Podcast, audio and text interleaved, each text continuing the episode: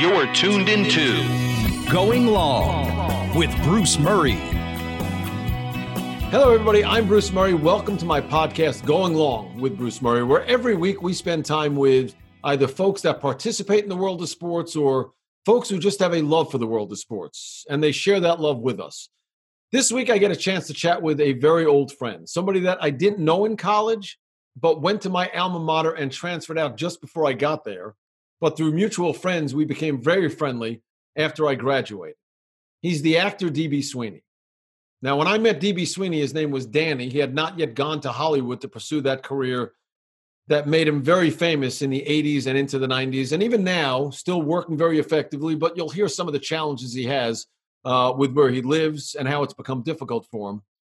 But there's no need to explain his love of sports because he has starred in a movie where he plays a role of a sportsman in almost every endeavor. He starts out as a hockey player in the cutting edge, which is really what put him on the map, where he got injured and then became an Olympic figure skater. He was in a basketball movie called Heaven is a Playground. He started out as Shoeless Joe Jackson in Eight Men Out. He's now in a movie about an ex prize fighter. So once he does tennis, golf, and maybe a football movie, he's covered the entire playground of sports. And having played with him at different levels of sports, be it basketball and or softball, I know he has a passion for playing the games themselves. As a matter of fact, you'll hear him pursuing that passion, going over to Australia to become a professional baseball player. And he will also share a great story about a softball team that we put together in the 80s that pursued a championship and how it tied into his character in Eight Men Out when he played Shoeless Joe Jackson. Uh, a great career and a very good friend. Here now, my conversation with DB Sweeney.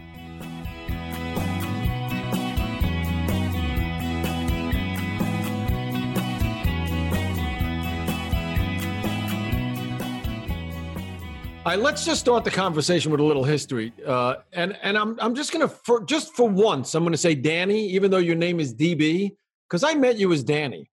People are gonna hear this and realize we met 35 years ago. You meet somebody 35 years ago, it means you're both old. That's that's a real history. Uh, th- that's the truth. But we met playing softball. Now you you went to Tulane and transferred before I got there. We had a lot of mutual friends in con- in in common, and then we met on a softball field in the 80s and you were Danny Sweeney. And now look at you now. yeah, you know, I started out in theater, as you know, and uh, doing plays in New York. And growing up, I was always Danny Sweeney. And uh, and then when I joined the Screen Actors Guild, they already had a guy, Danny Sweeney. So it was like, what was I going to do? They had a Daniel Sweeney, they had a Dan Sweeney, and I so I thought DB was the best compromise. So we, we don't have a ton of time. I want to get through all of it, and I know you're doing a new movie, which I want to talk to you about. But uh, my recollection is you were, and, and I never forgot this.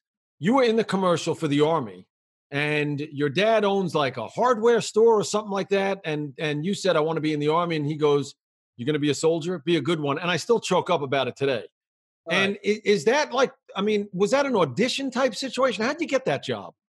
I was uh, I was doing my first job in show business was in the Caine Mutiny Court Martial on Broadway, which was awesome. I had one one line in it, and uh, during the run of that show, I got a, a, a, commercial agent who said, "Hey, go to this audition." It was one of the first auditions I ever had, and uh, the guy who played my dad was Bruce Kirby, who was the late great Bruno Kirby's dad. Wow! And just one of those magic things, and they they put the commercial on right before the kickoff of the Super Bowl in 1984, and my career just exploded. Like uh, uh, Steven Spielberg called this little agent I had and said, flew me out to California and gave me an audition, and it was a crazy thing. I had no idea that commercials had that kind of impact. Uh, so and and it seems like that was the natural transition into the first real big movie that I remember you doing, which was Gardens of Stone. And I'm thinking, he's working with James Caan for God's sakes. I mean, what the hell is going on here? He's a Tulane guy, goes to NYU, and now he's working with James Caan. I mean, you know, you're surrounded by. I knew your brother very well, obviously. All the guys that we were playing softball with, and here you are, all of a sudden, a big screen star. What was it like getting that role? It was crazy. I mean, I, when I auditioned for that part, I was living in a really crappy apartment at 38th Street, 9th Avenue, fifth floor walk up. The water hardly ever worked. We had a guy murdered in our in our lobby. We didn't even have a lobby; it was a stairwell. yeah, and, a lobby. So, so when I go to do that movie, it's in we're filming in Washington D.C. and I got a a call back to go to fly to Washington D.C. and and the agent said, This is big time. They're going to send a car for you. And I said, What do you mean? I'll just get a cab. I go to the airport. What are you talking about? And they said, No, they sent a car. So they sent a stretch limousine to this stupid little 38th. I mean, if you remember 38th and 9th was like the epicenter of the crappy Hell's Kitchen. Oh, I remember. So all these skells were out trying to figure out who was getting in the limo. And it just, I wish they, I had an iPhone at that time because it was such a funny scene. So I fly down there, I get the job. And now, you know, like you say, I'm working with James Caan and James Earl Jones. And it was really a, like a, a zero to 60 moment in my life. So have you come to embrace the Hollywood lifestyle, the limousines and the swag bags and the parties and all that stuff? I, am never one to walk away from swag, although I think it's really yeah. corrupt and stupid. But I do uh, partake of it. I remember I got a BlackBerry once. I was like, "How much do I pay for this?" this is like 400 bucks, right? And they were like, "No, that's for you." And so, uh, you know, I, I, definitely have partaken of that. But you know, i have never really gone with a big footprint. You know, like I, I kind of like sneaking around. I mean, I have a good niche where sometimes people recognize me, sometimes they don't. So I get to, you know, hang out in a bar and and maybe just be one of the people in the bar sometimes, and other times not. But but it really is true. I mean, you, you, did that movie, and your career really did explode. I mean, this is the time we were all playing softball together. You go do eight men out, and I want to tie that to one of our softball seasons. If you're willing to tell that story, I'm not sure that you are. There's a photo associated with it, but we'll get to that later. Uh, but but and then you do Lonesome Dove. I mean, you it really did explode early, and I wonder what it's like going from job to job, and then the pressure that comes with trying to keep up that pace, and whether there was any disappointment when things did slow down. Well, you know, I wasn't really disappointed. I mean, I I did. There is a sense of you know, like I had like five or six or seven great scripts in a row, and and they were all you know, cutting edge was a big hit, and so after I did uh, Fire in the Sky, I got a chance to go play professional baseball in Australia, and I just went. And the, the, the stupidity of and it was seventy five dollars on a plane ticket to go play baseball in Australia. At the time, I was in more demand in Hollywood than ever in my life. And I told my agent at the time, I'm not going to say her name because she did something very bad in the wake of this. Um, but I told her I'm going to Australia to play baseball. She was like, "You're crazy! I I'm going to get you so much money for your next movie." And I said, "Yeah, but I always wanted to play baseball, and I'm going." So I go over there, have the time of my life. What I don't realize is that while I'm gone, she's telling everybody in Hollywood that I'm in Australia in rehab. So I come oh. back and I have an audition, and the guy's like looking at me like, you know, that was when there was more of a stigma to rehab, you know, the mid '90s.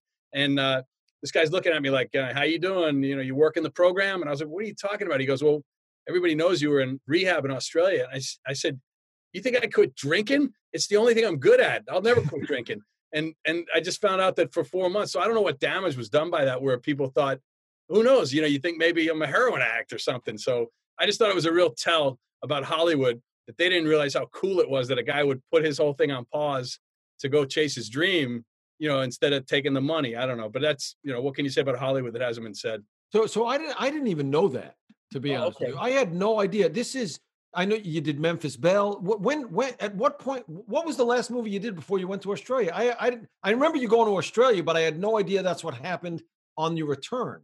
Yeah, yeah, it was Fire in the Sky, and I was filming. Okay. Um, so what happened was, um, I actually, I when I got asked to go to Australia, I was doing a movie called Hear No Evil in Portland, Oregon, and when I did Eight Men Out, I spent the summer with the Kenosha Twins in the Midwest League because you know I wanted to really work on hitting lefty and get really good at it because nobody had ever been a good baseball player in a movie up till then. Obviously, I didn't know Costner was killing it and Bull Durham at the same time, and he would just absolutely knock that out of the park.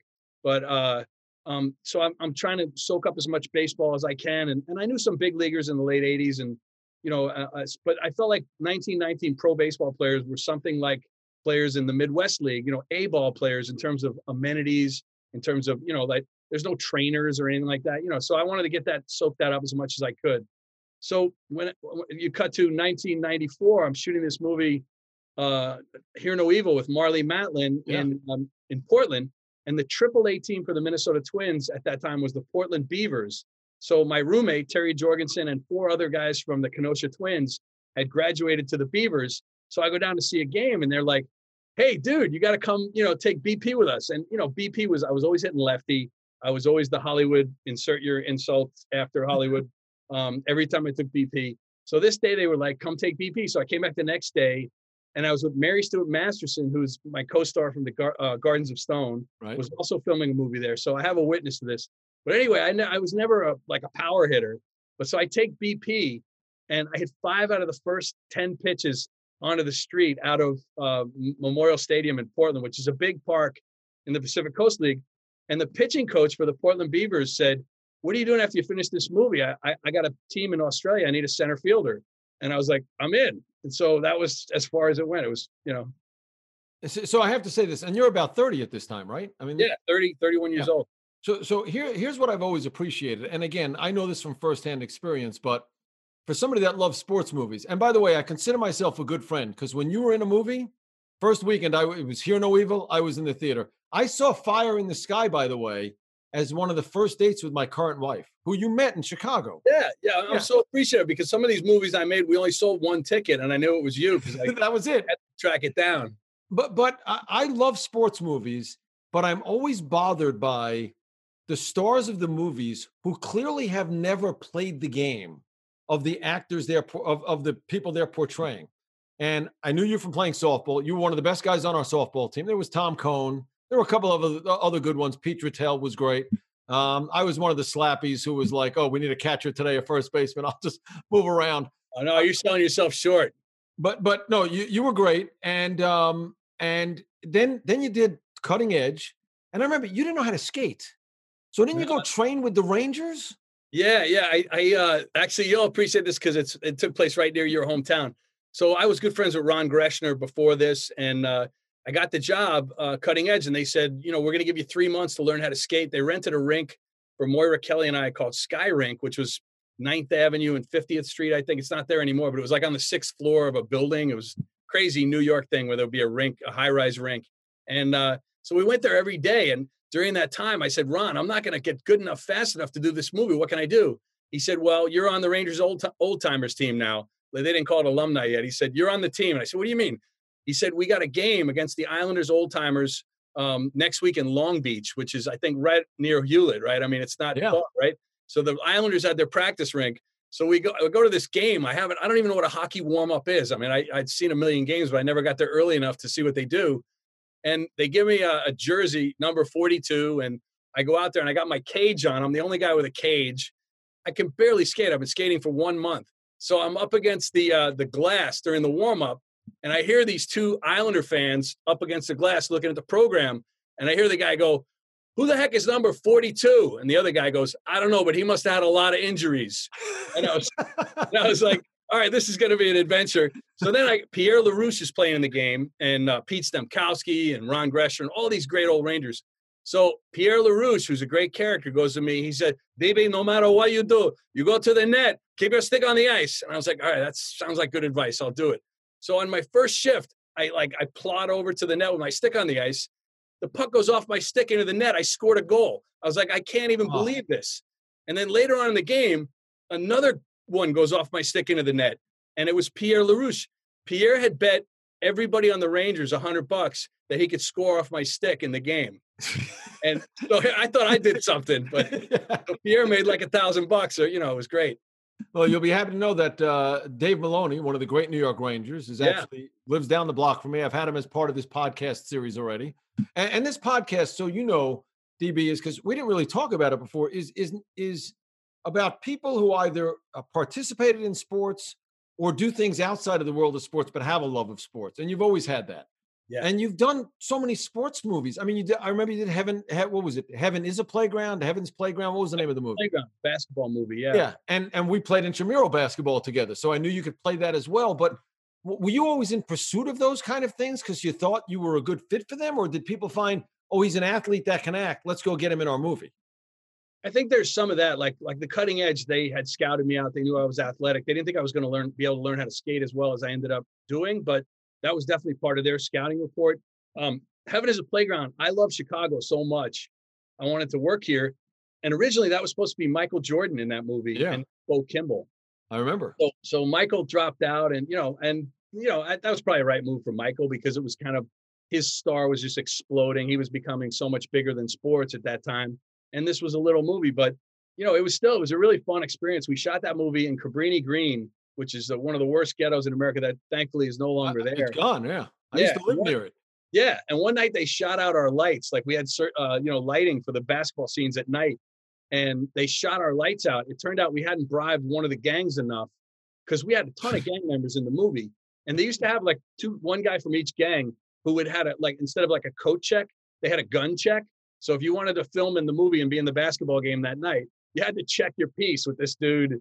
And they had a guy from the one gang. I don't want to say any gang names in case somebody gets mad at me, but the the famous gang of the one, yeah. the famous gang of the other, they each had their own gun check guy. And it was just a funny thing. You know, I wish they had a behind the scenes thing of that.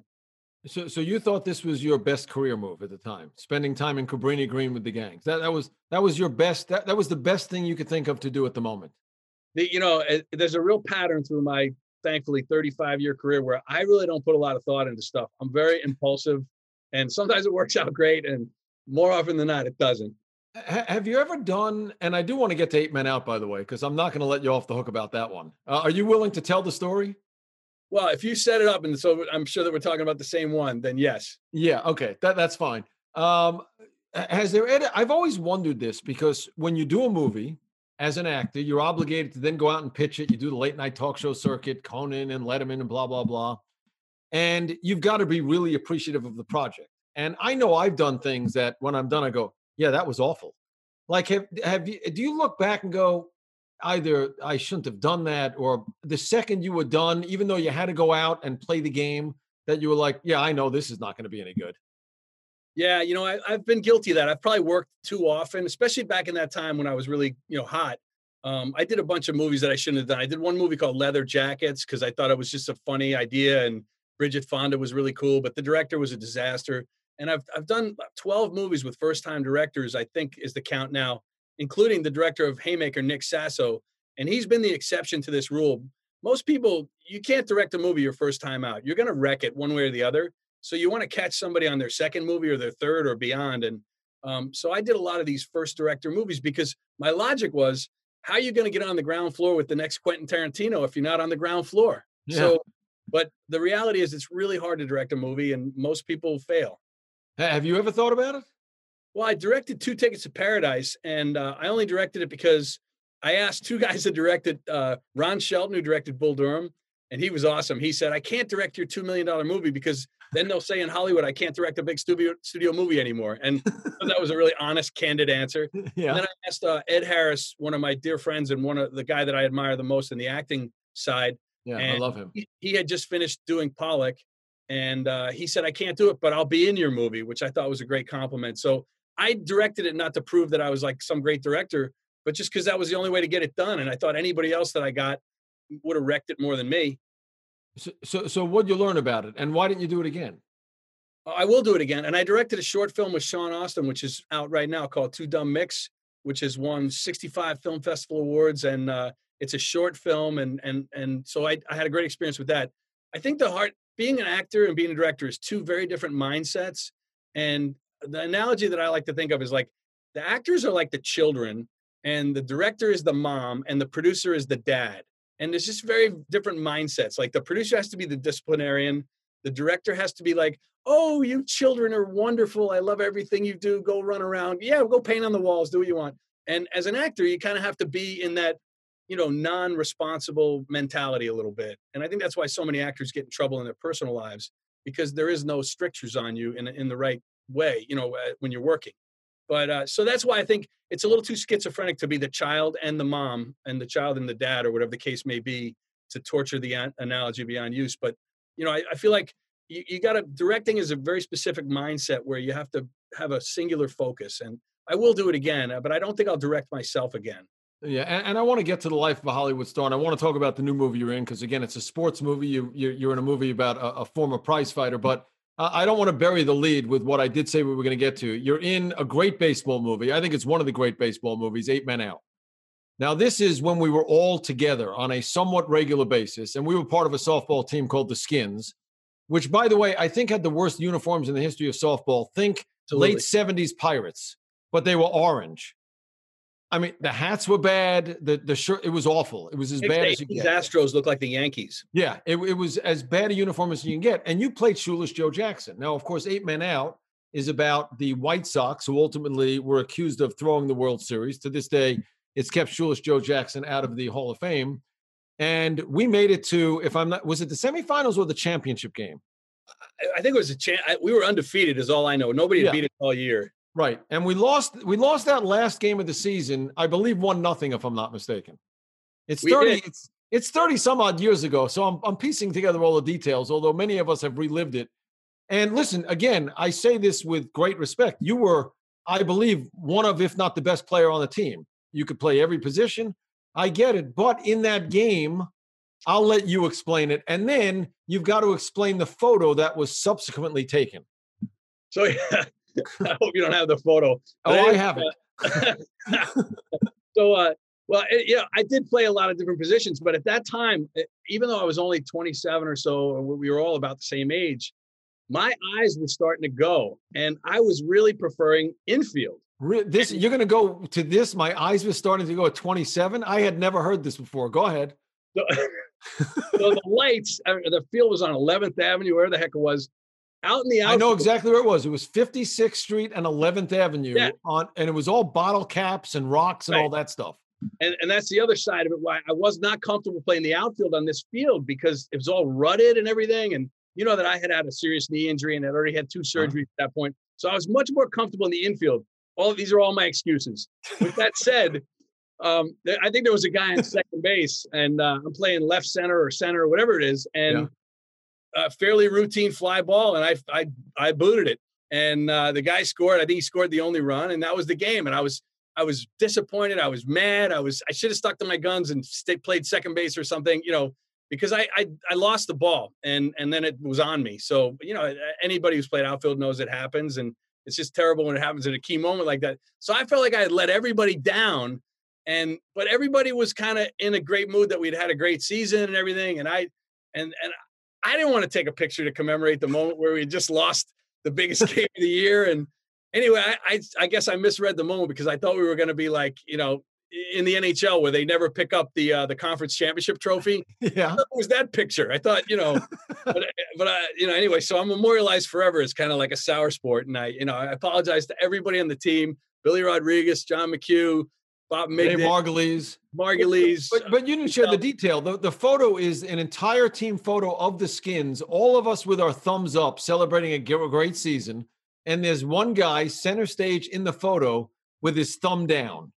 And that would be DB Sweeney. It's a big regret for me, and uh, you know, it's uh, I, like I said, I'm sorry to everybody that that picture turned out like that, and that I did that. I did. I didn't mean any reflection on the team or the season. It just was a. Uh, it, it does make for a good memory. We all kid about it all the time. But but I thought it was funny because it did come on the heels of eight men out, and of course all the jokes that went with it. You know, was you know was he paid off by the other team? I don't remember who he lost to, but uh, listen, that's one of those things that that make childhood. So I got that out of the way. Um, the the Hollywood lifestyle. So you go out to California, and I don't really remember you. Weren't you like didn't you were in New York for a little while in Chelsea? You went back out to California. Where, where did you decide to live? Yeah, I, when I finally had a little bit of money, I bought this great apartment on Christopher Street between yeah, that I remember sixth right. and seventh, and that was awesome. And that was really the when I I was getting flown out to L.A. and it was very interesting because I thought, well, I'm doing this well out of New York. I wonder if I go to L.A. And then when you go to L.A., something changes. Like there's a reason why there's so many Australian actors and English actors that kill it in Hollywood for a while because the agents are able to say, oh, he's only here for three days. You better have a meeting with him. And so all of a sudden now you live in there, and I was living in Malibu for a while, and then Santa Monica, and you you know you bump into somebody at Starbucks, and maybe you haven't you know shaved yet or something, and you look a little banged up, and everybody out there is in show business, so all of a sudden you're not that special anymore. So I think it, it wasn't great for me. You know, I didn't. A lot of the, everybody that lives in LA is out there trying to be in show business, or there's the children of people who are in show business, and I just don't find it to be very diverse in the sense, not racially and all that. I just mean in the sense of you know, when you're in New York, there's guys on Wall Street who never watch a movie. Or when I'm in Chicago, you know, I meet guys that are like plumbing contractors who have a ton of money and they're just, they could care less. And I think that's much healthier. Well, and, and that's what I was going to ask you because, you know, I, I, I, wrote, I, I read about Cameron Diaz when she decided to retire from, from acting. And she said, you know, I can, I can carry my own bag from the cab to the airport. And when you become a star and you were a star, I mean, there comes this sense of entitlement. I mean, even in the world that I work in, we travel to remotes and your producers are like, what do you need? Can I get you this? They make your hotel reservations. And it's not on that level, believe me. But I always wonder, how do you resist that? Or, you know, did, did you fall into that trap at all? You know, I, I really didn't. I mean, honestly, I you know, anytime a pretty girl recognized me, I was like, "Thank you, cutting edge." You know, I mean, I but I never eh, like went up to people saying, "Do you know who I am?" or anything. You know, and it, it's handy. Like I, I must have been ten times where during that era where I just buy a coach ticket on the airplane and the flight attendant puts me right up front, you know, in the first seat, and you know, it's nice. It's a nice little perk, but uh, no, I never. I don't think I ever in my life ever tried to leverage it or something like that. And I, you know, I, I was always glad when whatever profile I had got me considered for another part because I really like acting. You know, I mean, I, I, love the process of it, the life of it. You know, eh, but the process of getting on the set and trying to film it and trying to solve the problem of the scene or trying to figure out how to make the story work, I, I love it. I, I, you know, I could never see retiring. Yeah, because it's funny because when you know somebody before they become that guy that's on the screen, and you know, I knew you right when you were becoming that guy on the screen. You know, it changes people. You know that, and you know, you had that that that core group of friends who I know you still, you know, keep close. Some guys move on to their Hollywood life. I mean, was it hard to kind of balance, you know, all the work, the busyness, and then keeping that life that you knew previous? Which I, I really think you look again I, I knew the guy that was taking the cab up to 56th street. So how hard was it to like you know maintain what you had before? Well i mean uh, it wasn't it's just hard in terms of time like you know like you know there's like i don't think that softball team i think we played one more year after that or whatever but then it just wasn't time to to be there. I'd be off doing some job maybe or something and you know and you can't always stay in touch with everybody as much as you would like but i feel like i'm the same jagoff that i was 30 years ago you know i mean i don't think whatever was good about me or bad about me then is I'm the same guy. And yeah, I agree.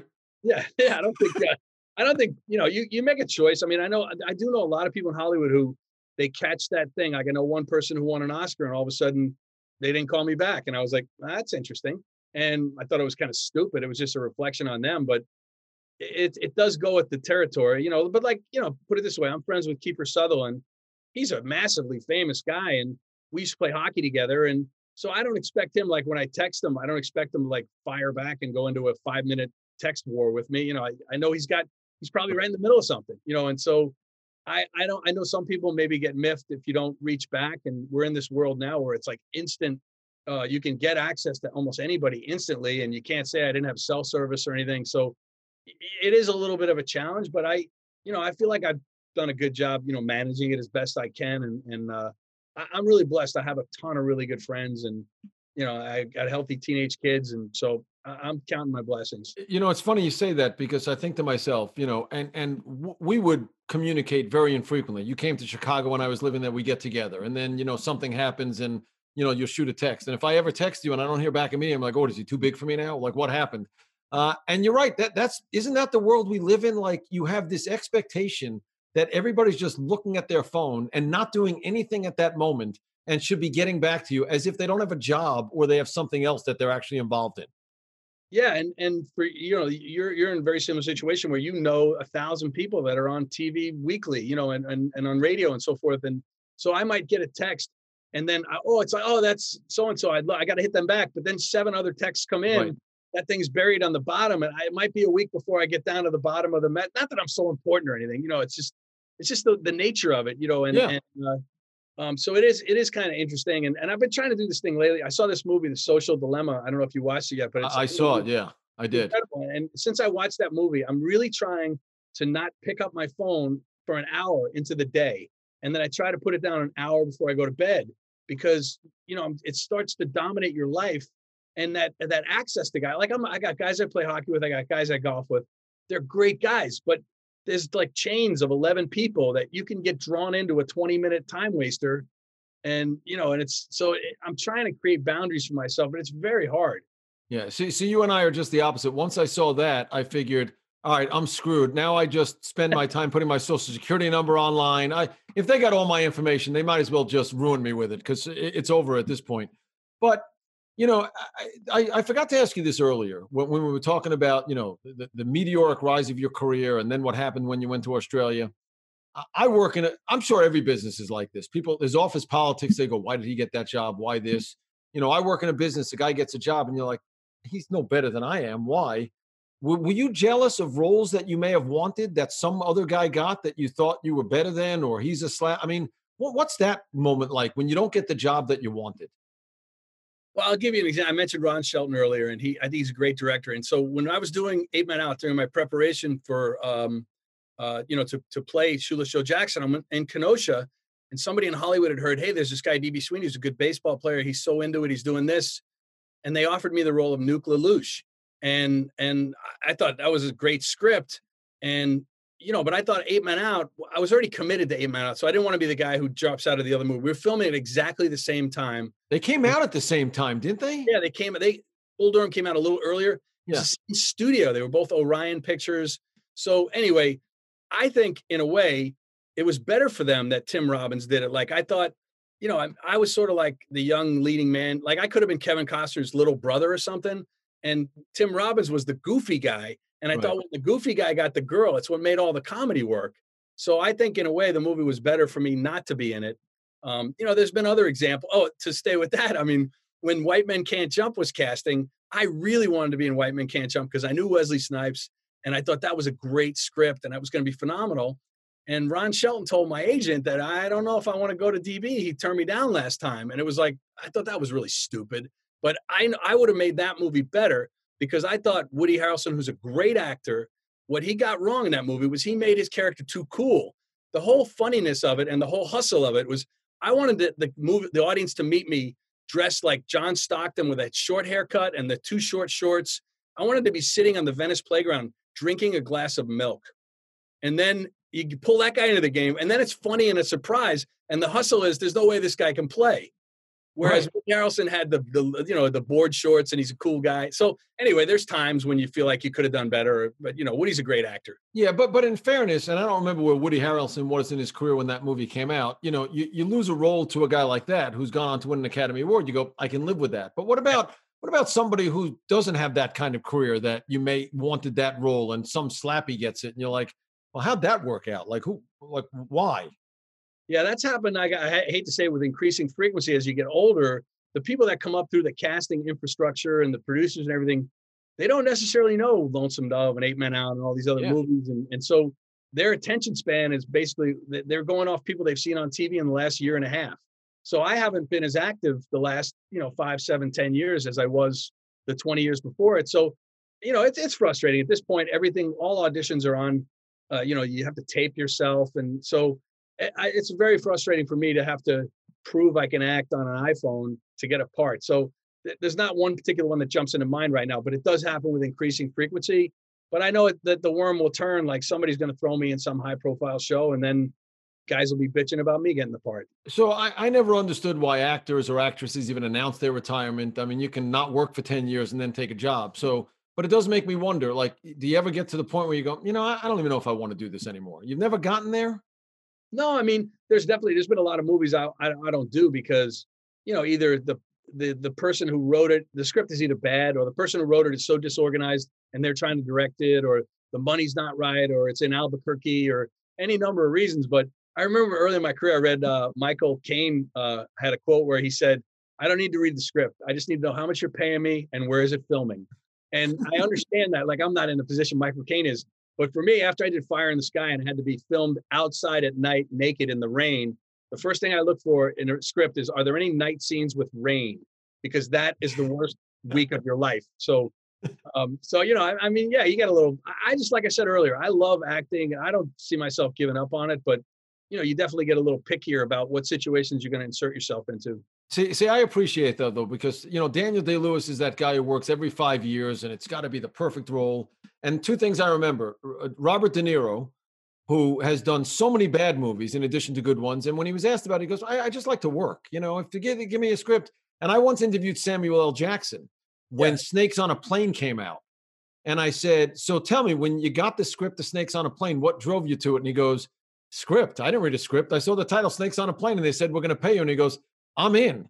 So I, I, you know, too often we over, you know, the, the art and all that. I mean, I, I like the guys like you say, look, I like working. If, if somebody gives me a job, I'm, I'm willing to take it. It doesn't have to be this grand gesture.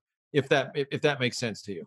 Yeah, hundred percent. Like, and, and sometimes you have the greatest life experiences. Like, um, like two years ago, I went to South Africa to work on a TV show called Ice and it was uh, nobody ever saw it. It was on DirecTV. It was like a DirecTV show. They don't even make shows anymore. And but I was opposite Ray Winstone, who's one of my favorite actors. I, am sure you've seen Sexy Beast.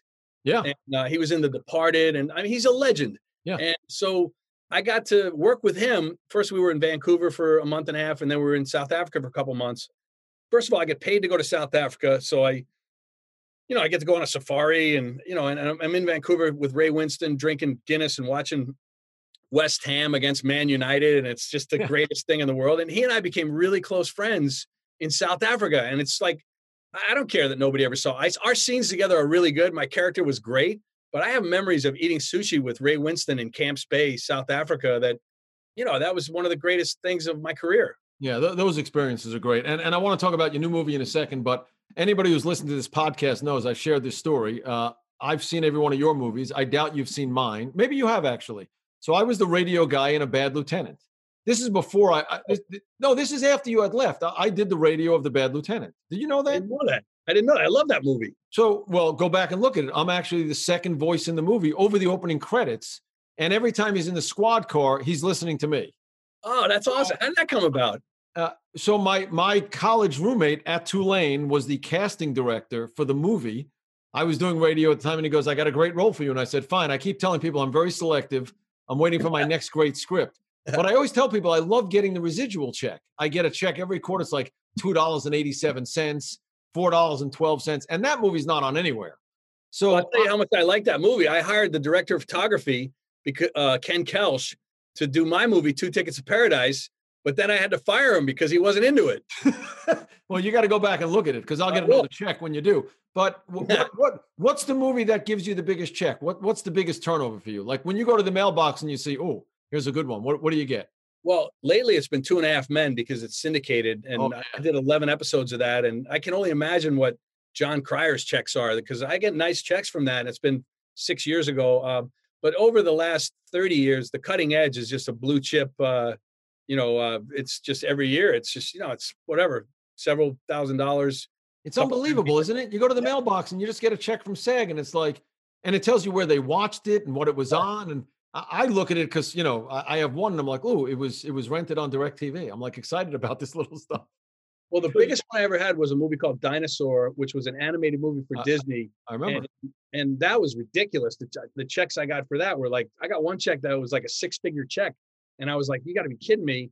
And that all tapered off, but that was right around the time I was like making a campaign to get in a Pixar movie because I was like, wow, if Dinosaur does this, imagine what Pixar does. But yeah. the secret was out, and every little part in Pixar got vacuumed up by people that worked at Pixar in in uh, Emeryville, California. So they had their five big star roles, and then everybody else was staff. And th- those become cash cows. All right, so tell me, tell me, because we only have a couple minutes left. Tell me about this movie, Haymaker.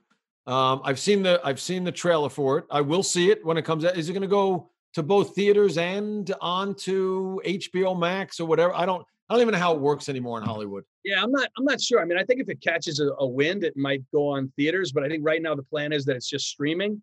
Okay. And uh, you know, because the, the, you lose money on the theaters, and it used to be a loss leader, but now you go right to people are used to streaming right away. So, but uh, it, it's a cool little movie. It's um, Nick Sasso wrote and directed it, and uh, he plays the main character, who's a sort of an aging MMA fighter, Muay Thai fighter, who who uh, you know he wants one last shot. He's working as a bouncer and while he's working as a bouncer in a nightclub, this transgender singer has an overzealous fan, and he kind of beats up the trans the, the fan, and uh, and this woman hires him to be his security. So it's this like ham and egger from the Bronx, and this very sophisticated transgender singer played by Nomi Ruiz, who you know it's like a and it becomes this interesting little love story. Like they become infatuated with each other, and I'm his older brother, and it's uh, it's just cool. And the way I got involved was Nick Sasso reached out to me and he sent me a letter saying I'd watched all these movies of yours and I'm just starting out and it would really mean a lot to me if you would consider doing this because you'd bring a like a, a veteran presence to the locker room or whatever. He didn't say like that's how I would have said it, but that's kind of what he said. And I was like, you know what? I'll meet with the guy. And I met him and he was just a straight shooter, honest. And I felt like he was he had a good chance to succeed. And the movie really uh, delivers that kind of persona that he has it's an honest movie. It's entertaining. It's surprising, and I'm really proud of it. I thought, you know, uh, I thought Nick did a great job, and Nomi's great, and uh, we got a lot of good people. John Ventimiglia's in it, who I had worked with years ago, who oh, was on yeah. Sopranos. He's in it for a little bit, and and it's just really, really a good good movie. I mean, it's it's perfect streaming entry entry in your queue. Uh, I will tell you, John Ventimiglia. I was once at a celebrity golf tournament with him, um, and I remember meeting him and like being at the barbecue with him and talking. And I, saw him on the guest list, and I said, uh, "Who the hell is John Ventimiglia?" Like he's one of those guys you don't know the name, you know the face. And of course, he, he, played a pretty big role in The Sopranos. And then when I finally came face, I was like, oh, you're John Ventimiglia. And then we kind of hit it off. Great guy, by the way. Yeah, great guy. We worked on a show called C16 way back in the in the 90s. And uh, uh, he he was on there for a bit and we became friends. And then I didn't see him again. It's this weird thing with Hollywood. I didn't see him for like 20 years. And then you see the guy on the set and it's just kind of cool. But but you and I got to do, we got to figure out a way. You got to put it out there. We got to play golf. Let's do one of these charity events or something. Let's get together. Are we allowed out of the house? I'm not allowed out of the house until until this vaccine gets to me. I'm not even allowed out of the house. But I, I would love it. T- tell me this before you go. Um, how is it bringing up a family as eh, with this being, you know, your because, you know, people would say that to me, and I'm like, my kids think I'm a moron, and they they don't even think I know anything about football. By the way, they go, I'll watch a game with them, and I'll I'll tell them what I think happened. They'll go, well, you're wrong, Dad, and I'll be like, okay, you're probably right. What's it like, you know, bringing up kids you know, whose dad's an actor? Well, that was one of the reasons we got out of uh, L.A. You know, we've been living here in the suburbs of Chicago for like seven years now. Uh, Hinsdale. I don't know if you ever got through there when you were here, but yeah.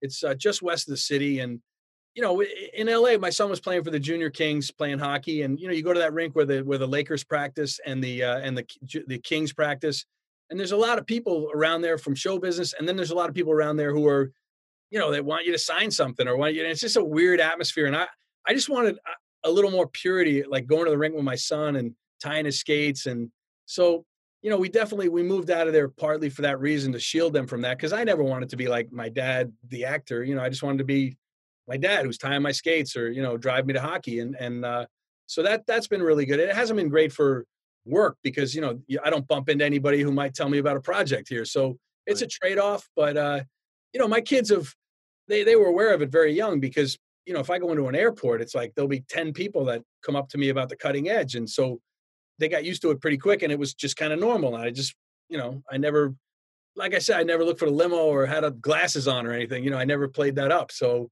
it's been pretty, pretty normal. I, I guess you'd have to ask them. I mean, like what their perspective is. I know my son put it in his college essay that it, you know, that it's weird having to share your dad with everybody, which I thought was an interesting way to say it. Yeah. And, um, but I don't think they've been traumatized or anything like that. I think they get that, you know, he got to ride on the Zamboni at the Joe Louis Arena. So, you know, there's this, he gets how it's a, it's a trade off. Uh, do, do, people think that you're friends with everybody you've ever worked with? They come up and go, "Oh, do you stay in touch with Moira Kelly?" Because I'm thinking, you know, everybody's got jobs that they've had throughout their lives, and you don't stay in touch with everybody. But I think we look at actors and go, "Oh, they must be best friends." Do people think that you're friends with everybody you've ever worked with?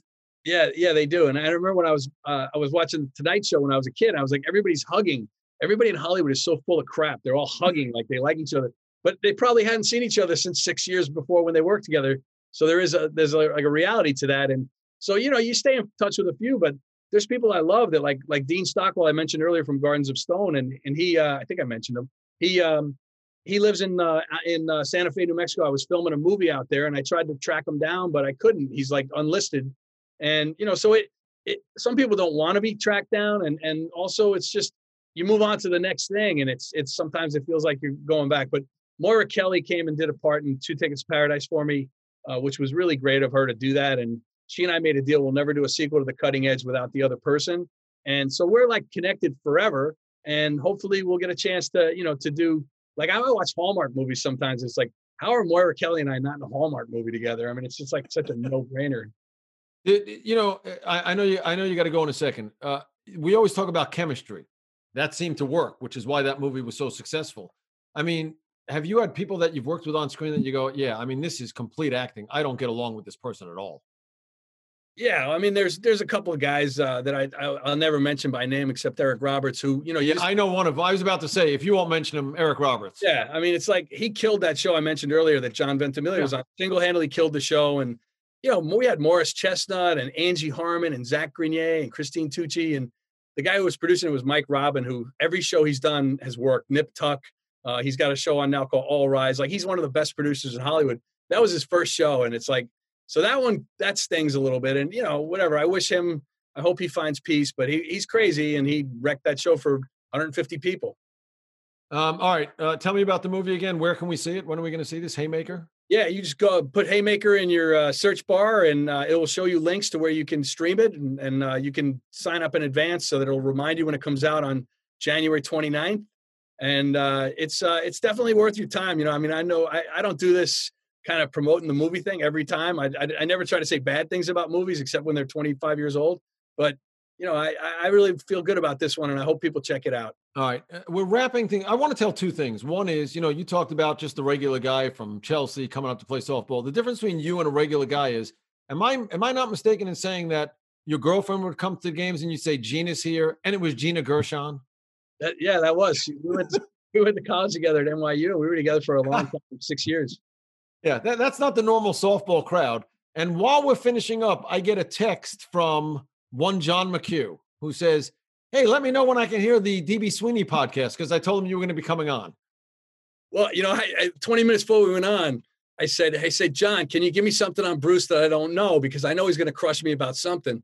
And he didn't answer the phone. So John McHugh big times us both. Because he's too big, right? He's yeah. the guy that three days later you get the text back from. Right. And I'm glad you didn't hear back from him before we did this, but you're invited back. I wish we had more. Listen, you know, I mean, there's a lot of history there. And when yeah. it, you told me that you may be doing a project about Mike Martz at some point, right? I was hoping uh, it. What happened? What happened? I mean, the movie was put on hold, and we're hoping that it happens. But uh, you know, the guy Mark Ciardi, who produced uh, Miracle, great guy. He's a guy I play golf with in California, good guy. And so I I reached out to him. I said, "Hey, man, I want to play Mike Martz." It was the uh, Kurt Warner story, I guess. Yeah. And I don't really know if they got to it yet, or I don't know. But yeah, I hope it happens. I mean, I'd love to do an NFL uh, movie because I'm a huge NFL fan, and and I think, you know, it'd just be fun to be in that world. Yeah, I know. All right, I'm going to let you go. Uh, listen, the next time you have a project, you know, you're welcome on this podcast to promote it. We have so much more we could talk about it, but it was great catching up with you. Yeah, you too. All the best to your family, and uh, and I'm going to reach out to you, and we're going to get on the golf course. Hope you enjoyed the conversation I had with DB Sweeney, who, again, when I met him, was Danny Sweeney, a great athlete in his own right. Um, I hope you enjoyed the podcast, and I hope you enjoy what we do every week on this podcast. I'll be back next Thursday with another edition. You can get your podcasts on the SiriusXM app or wherever you get your podcasts. I hope you'll be with me next week.